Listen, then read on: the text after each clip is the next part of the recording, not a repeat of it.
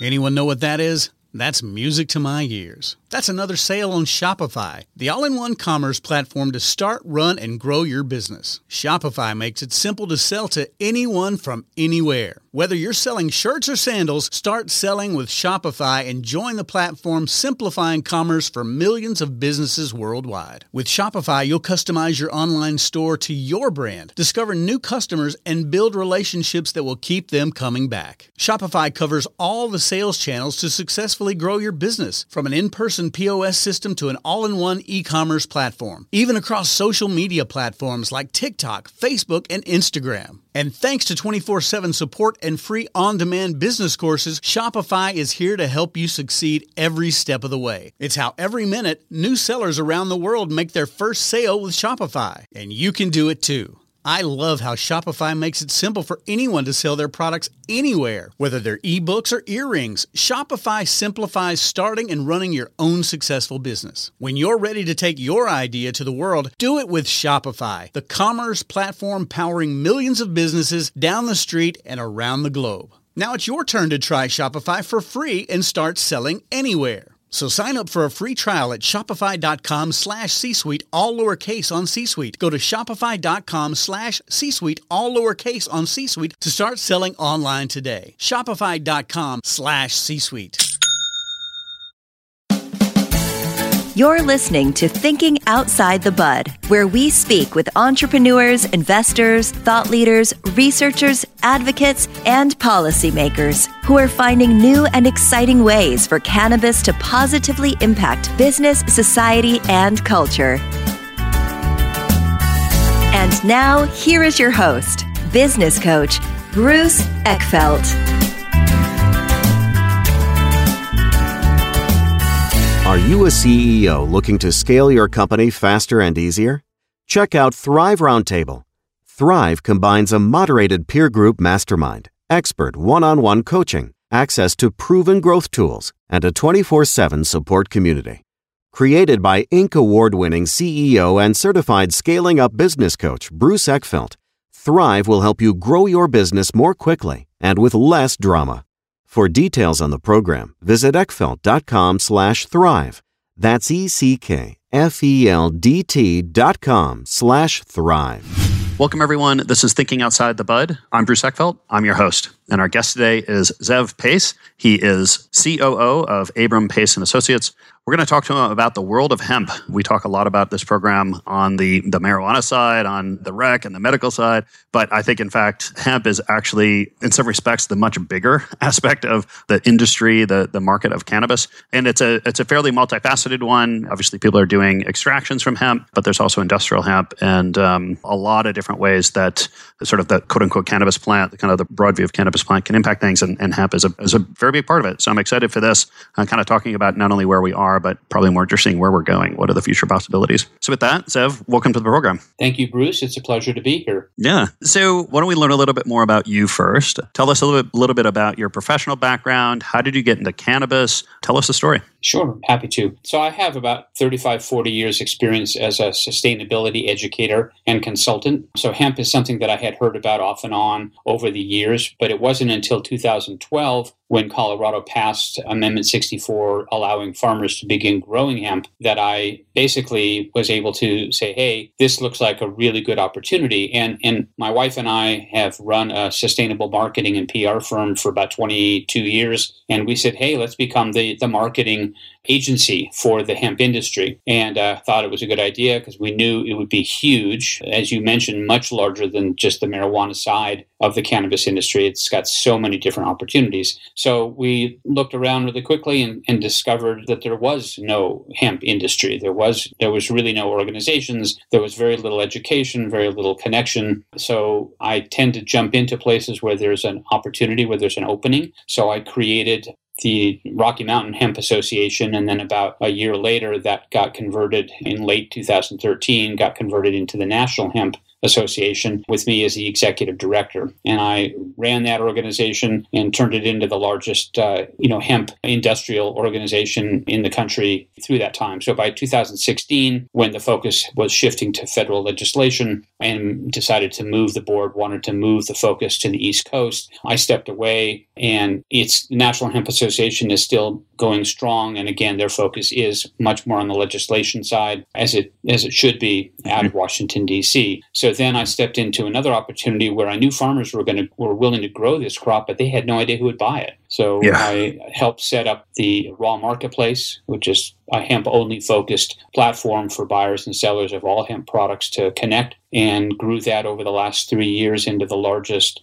online platform for hemp only products. And then just stepped away from that very, very recently, kind of the middle of September, and I'm now working with a, a company that is focused on professionalizing the verification process, starting with seeds. So I've historically always been focused on where's the kind of the, the roadblock or the the, the bottleneck in the industry and try to provide opportunities to help break that open and, and help the industry grow. Yeah. And so just kind of categorize this for a little bit for us because it can get a little tricky. I mean, I know hemp, you know, sort of legally, you know, is really just a definition of a, a, THC content inside the cannabis plant declares it as hemp. It's somewhat of a, a random number that they chose to, to declare that. But when you talk about hemp, I guess, how do you define it or what is the category that you're focused on in the kind of the broader world of cannabis? Well, as you described, really anything that is 0.3% delta 9 THC or less falls into the hemp category. But that does include a variety of different kinds of cultivars. You know, some focus on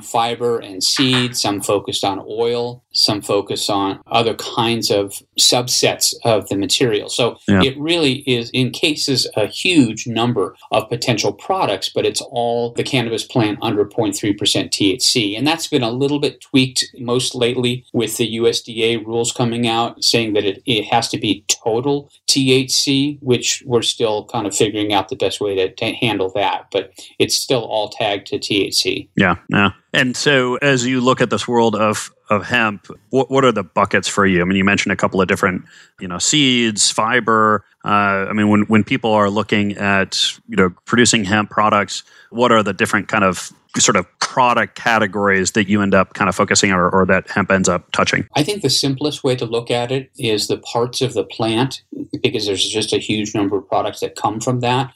So when you're talking about the flower, you're talking about all the extracted products, and that's you know there's 105 different yeah. kinds of cannabinoids and a couple hundred terpenes. There's like 500 different compounds, and eventually, I think we're going to start seeing a whole plethora of products that you know mix and combine and isolate all those different things. So that's all from the flower. From the seeds, you're talking about essentially food, different variety of food products, be it the seeds themselves or oils or protein, you know, powders from the from the leftover. So the whole food realm, and that's certainly becoming more and more well known. And then the third is the stalk, and that's the least the least well. We haven't really done very much with the stalk But you've got, mm. again, two different subsets there. You've got the fiber on the outside of the stalk and the woody core on the inside. And there's lots of research going on on that, everything from bioplastics to, to you know, different kinds of building materials to, to non-wovens to textiles, you know, just so many different possibilities. And what people have to understand is that it's not like you can do all of it. You really need to focus in on what is it that you are most interested in, most skilled,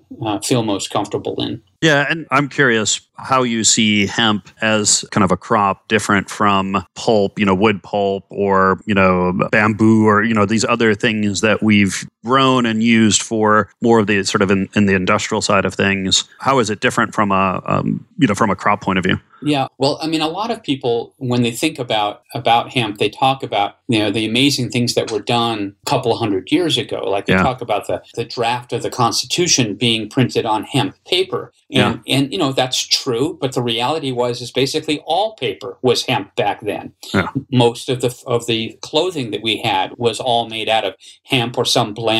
Everything having to do with navigation for ropes and sails and rigging and things like that. You know, it, all of that was just it's how the United States got to be a superpower back then in terms of economically. So, but the problem was is when we stopped all of that back in the mid 30s. So we've had like 80 years of that whole infrastructure just going away going to other countries or just being ignored. So what we're having to do now is to begin to rebuild that infrastructure so that we can get back to the kind of things we were doing 150 years ago. Yeah, and I mean, I guess where are we in understanding some of these things? I mean, I, uh, you know, we passed the farm bill. You know, I know we've developed, you know, somewhat of an industry now on people growing hemp, producing hemp.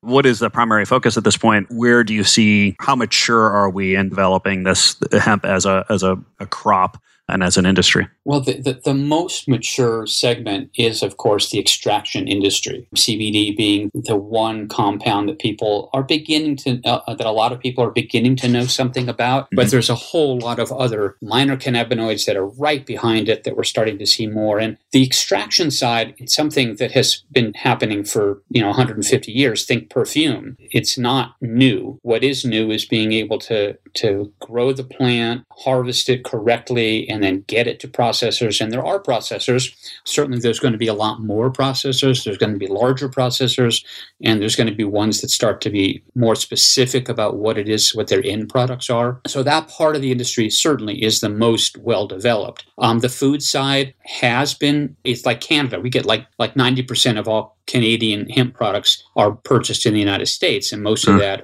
is hemp hemp seeds. You can go to Costco and you know your major markets where you can get those kind of things, hemp oil. So that's mm-hmm. pretty well developed, but it's not as developed in the United States. So that's probably the next one that's really going to become much more popular, just because it's so much easier to create those products. Then you kind of go down the line where you start to do things with the stalk, where it's just going to take a while. The simpler products, I mean one of the challenges is like the interior of the hemp stalk, the hemp hurd. Mm-hmm. But in order for that to become a mm-hmm. really big a big part of the industry, we need to be able to grow a lot of that material. We need to be able to isolate it from the fiber, which is still a challenge. It is happening more and more, but it's a challenge. And then we have to get the, the economics down to the point where it can replace like wood chips for animal bedding and make that something that people are willing to purchase at equal or less cost than what's out there already. Well, and how I, I, know a lot of people, or at least you know, two years ago when things were kind of getting interesting with hemp, with the farm bill passing and stuff, we're kind of approaching this as being, you know, they're going to set up their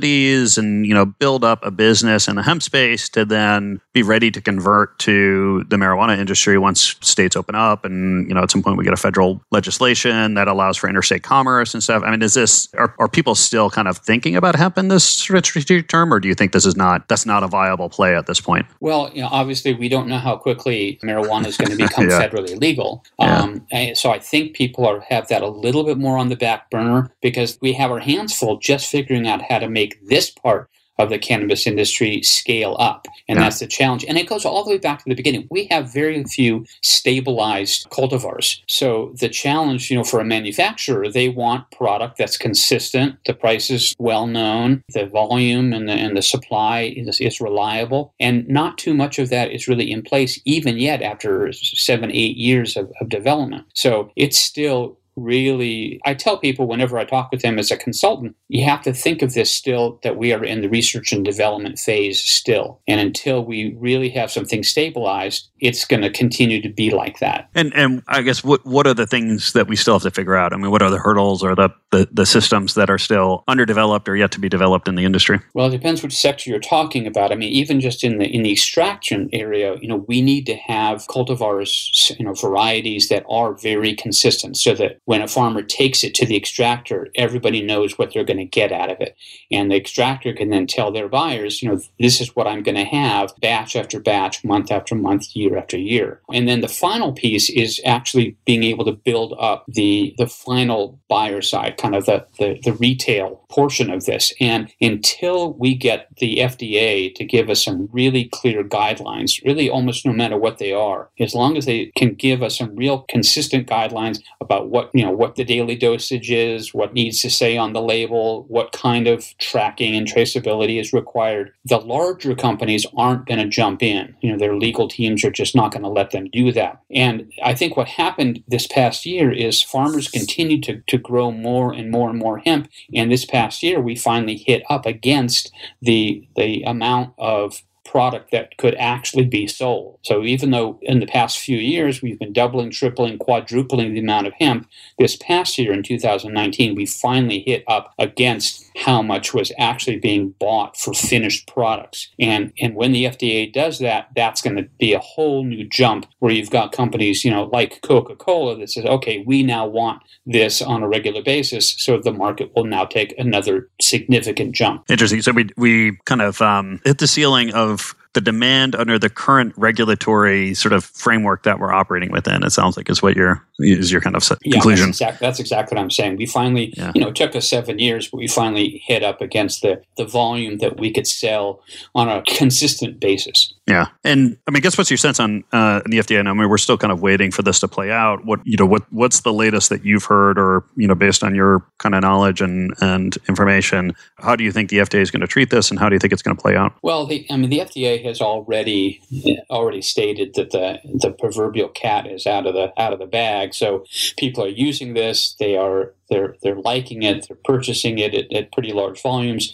So they know that at some point there's going to be a legal path a fully legal path for all these products. There's a bill in the, the Congress right now that classifies uh, CBD as a dietary supplement. So, you know, that will help as well. And I'm hoping that this year, uh, well, that this coming year, a lot of that's going to get sorted out. Obviously, the election took everybody's attention for mm-hmm. for a while, and it's going to take a little bit to sort things out. But you know, it certainly could be the first half of next year where some of these things are put into official legislation, and then we can start to move forward. Yeah. And, you know, in terms of the sort of infrastructure of the industry, tell us a little bit about what sort of has been done, what needs to be done to really create, you know, kind of a, a larger, more sustainable hemp industry, you know, for the United States. And I, I guess we could talk a little bit about global market as well. Mm-hmm. Well, as I mentioned earlier, the infrastructure for the extraction portion of it is is pretty much it's in place. At least the beginnings of it are in place, and that supply chain from essentially from seed to shelf does exist. Because it is feeling somewhat saturated um, until the market takes the next jump up,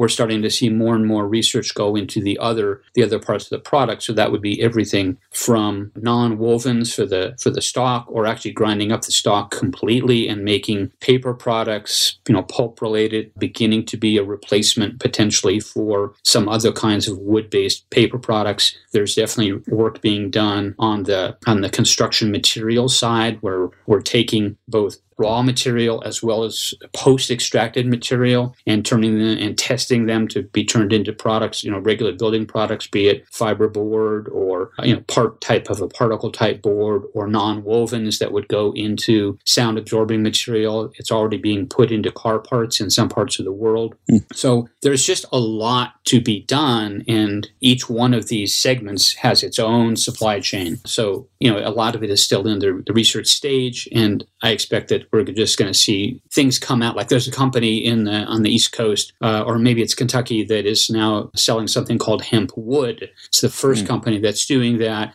and they're taking the full stalks and pressing them somewhat like a bamboo flooring where, and it makes a beautiful wood. And I believe they're beginning to be able to scale that, but that's the first one. So we can expect to see a lot more of that happen in the next handful of years. Yeah, they were actually on the podcast a while ago. It was it was interesting to kind of hear sort of a pure industrial approach uh, use of hemp, which is fascinating. I was originally trained as an architect, so I think that they just kind of piqued my interest in the whole side of things. You know, no, nothing to do with the the actual uh, molecular extractions we do, but just purely based on fiber. Um, and talk to us about the international market at this point. I mean, are we seeing an international market develop? Is it there? How do you see that playing out? Well, I often describe the United States as the last kid of the party in terms of using this product within their economies. So there's like, you know, 30, 32 industrialized countries that, that have been making things with hemp for decades, you know, upwards of five, six, seven, eight decades. So in some ways it's not new, but they've been doing it very, very specifically. A lot of it has been used as animal fodder. Some of it's been used as fuel just to cook with. And then obviously places like China and India have been uh, growing the textile variety or the fiber variety of hemp for quite some time. And that's how they've become the, the leader in that segment. So I suspect that's going to keep going. You know, one of the big changes is that um, CBD production in China has just recently been made legal in a couple of provinces. So, you know, they're going to put their industrial powerhouse abilities behind that. So we're going to start seeing more cannabinoid products that come out of China and other parts of Asia. And that'll certainly have an effect on the economies around the world. Uh, the EU just had a change, a, a, massive change of upping the THC from 0.2 to 0.3. Thank you mm-hmm. very much. Um, and so, you know, again, it's it's moving in the right direction, but ultimately we need to see THC level probably closer to one percent, so that farmers have the ability to create and produce and sell without the, the overhanging legal repercussions if it if it God forbid goes hot. above 0.3. Yeah, yeah. And why and that's I mean I guess and, and why is that going to one percent a game changer for the farmers? I mean tell us a little bit about what what happens on the on the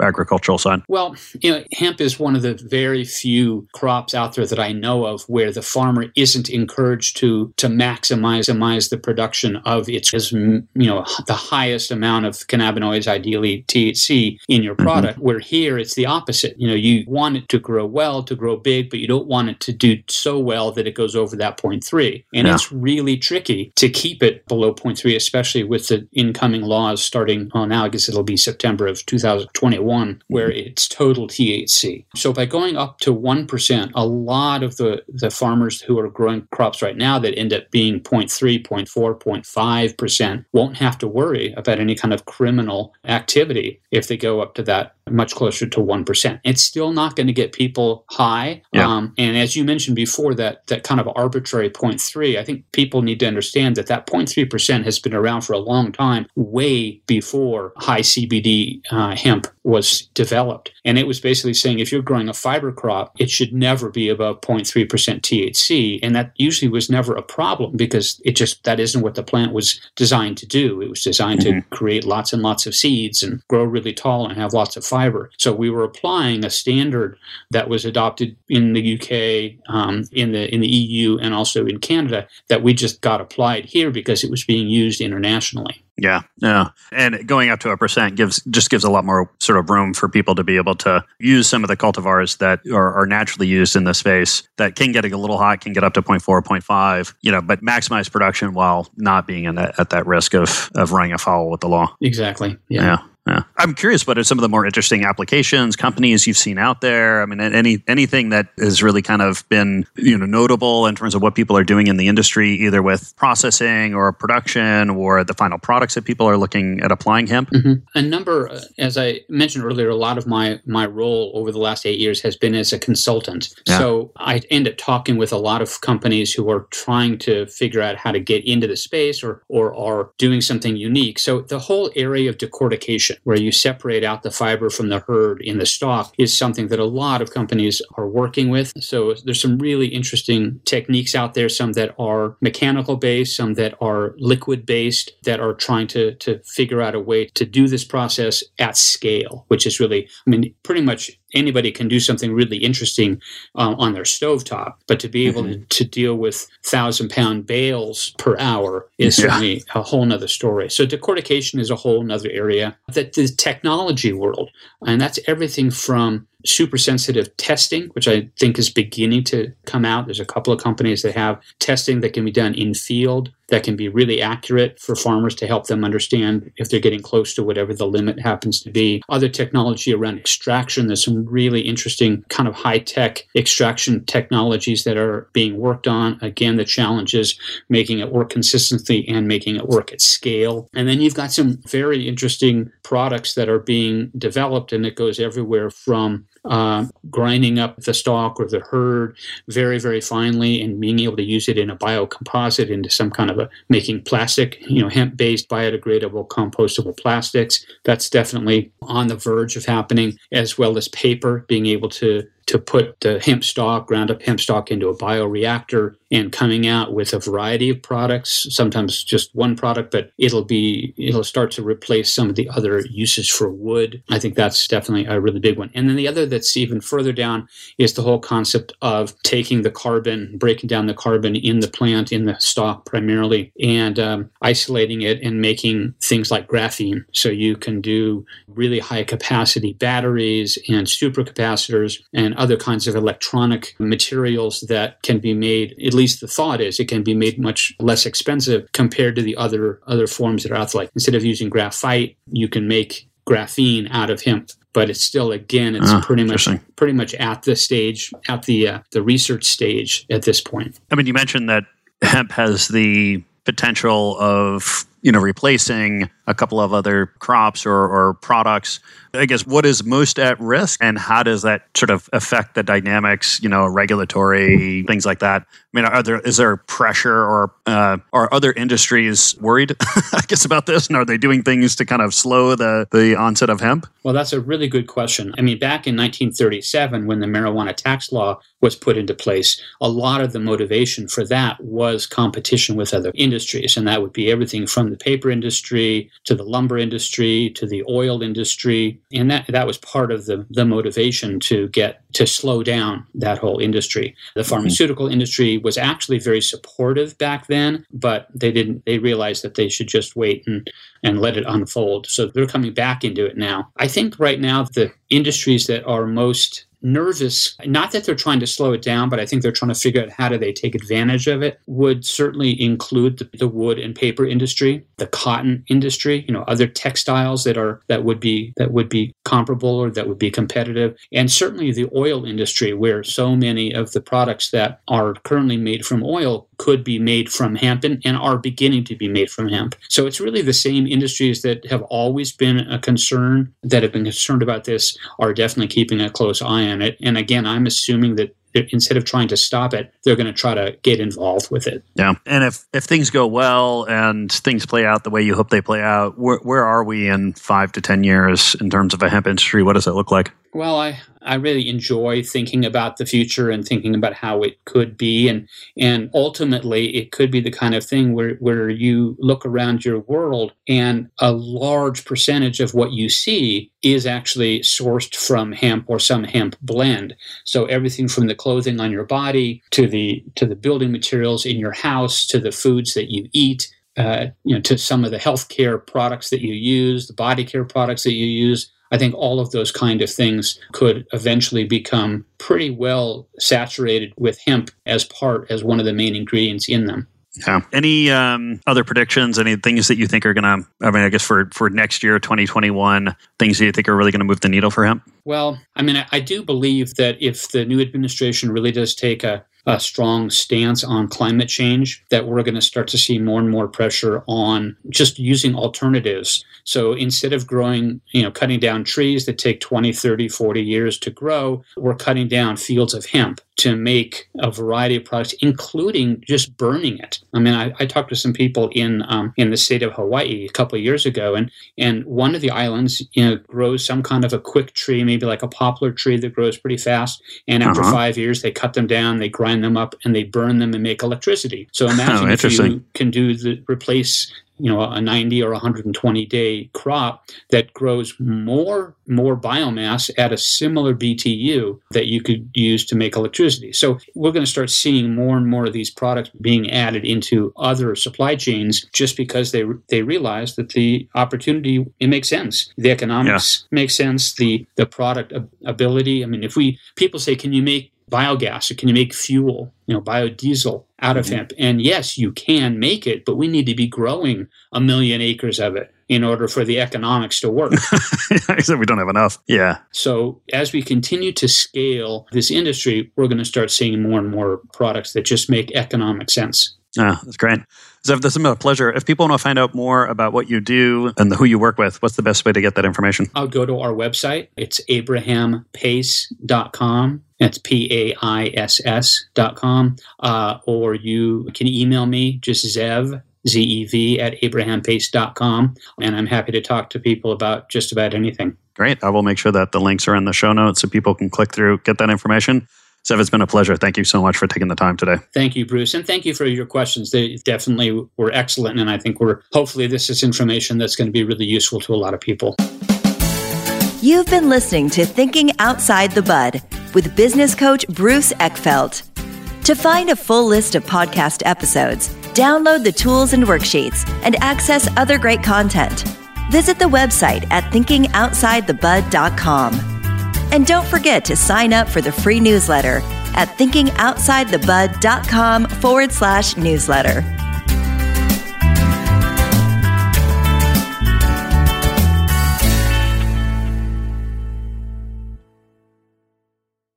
This podcast is a part of the C Suite Radio Network. For more top business podcasts, visit c-suiteradio.com.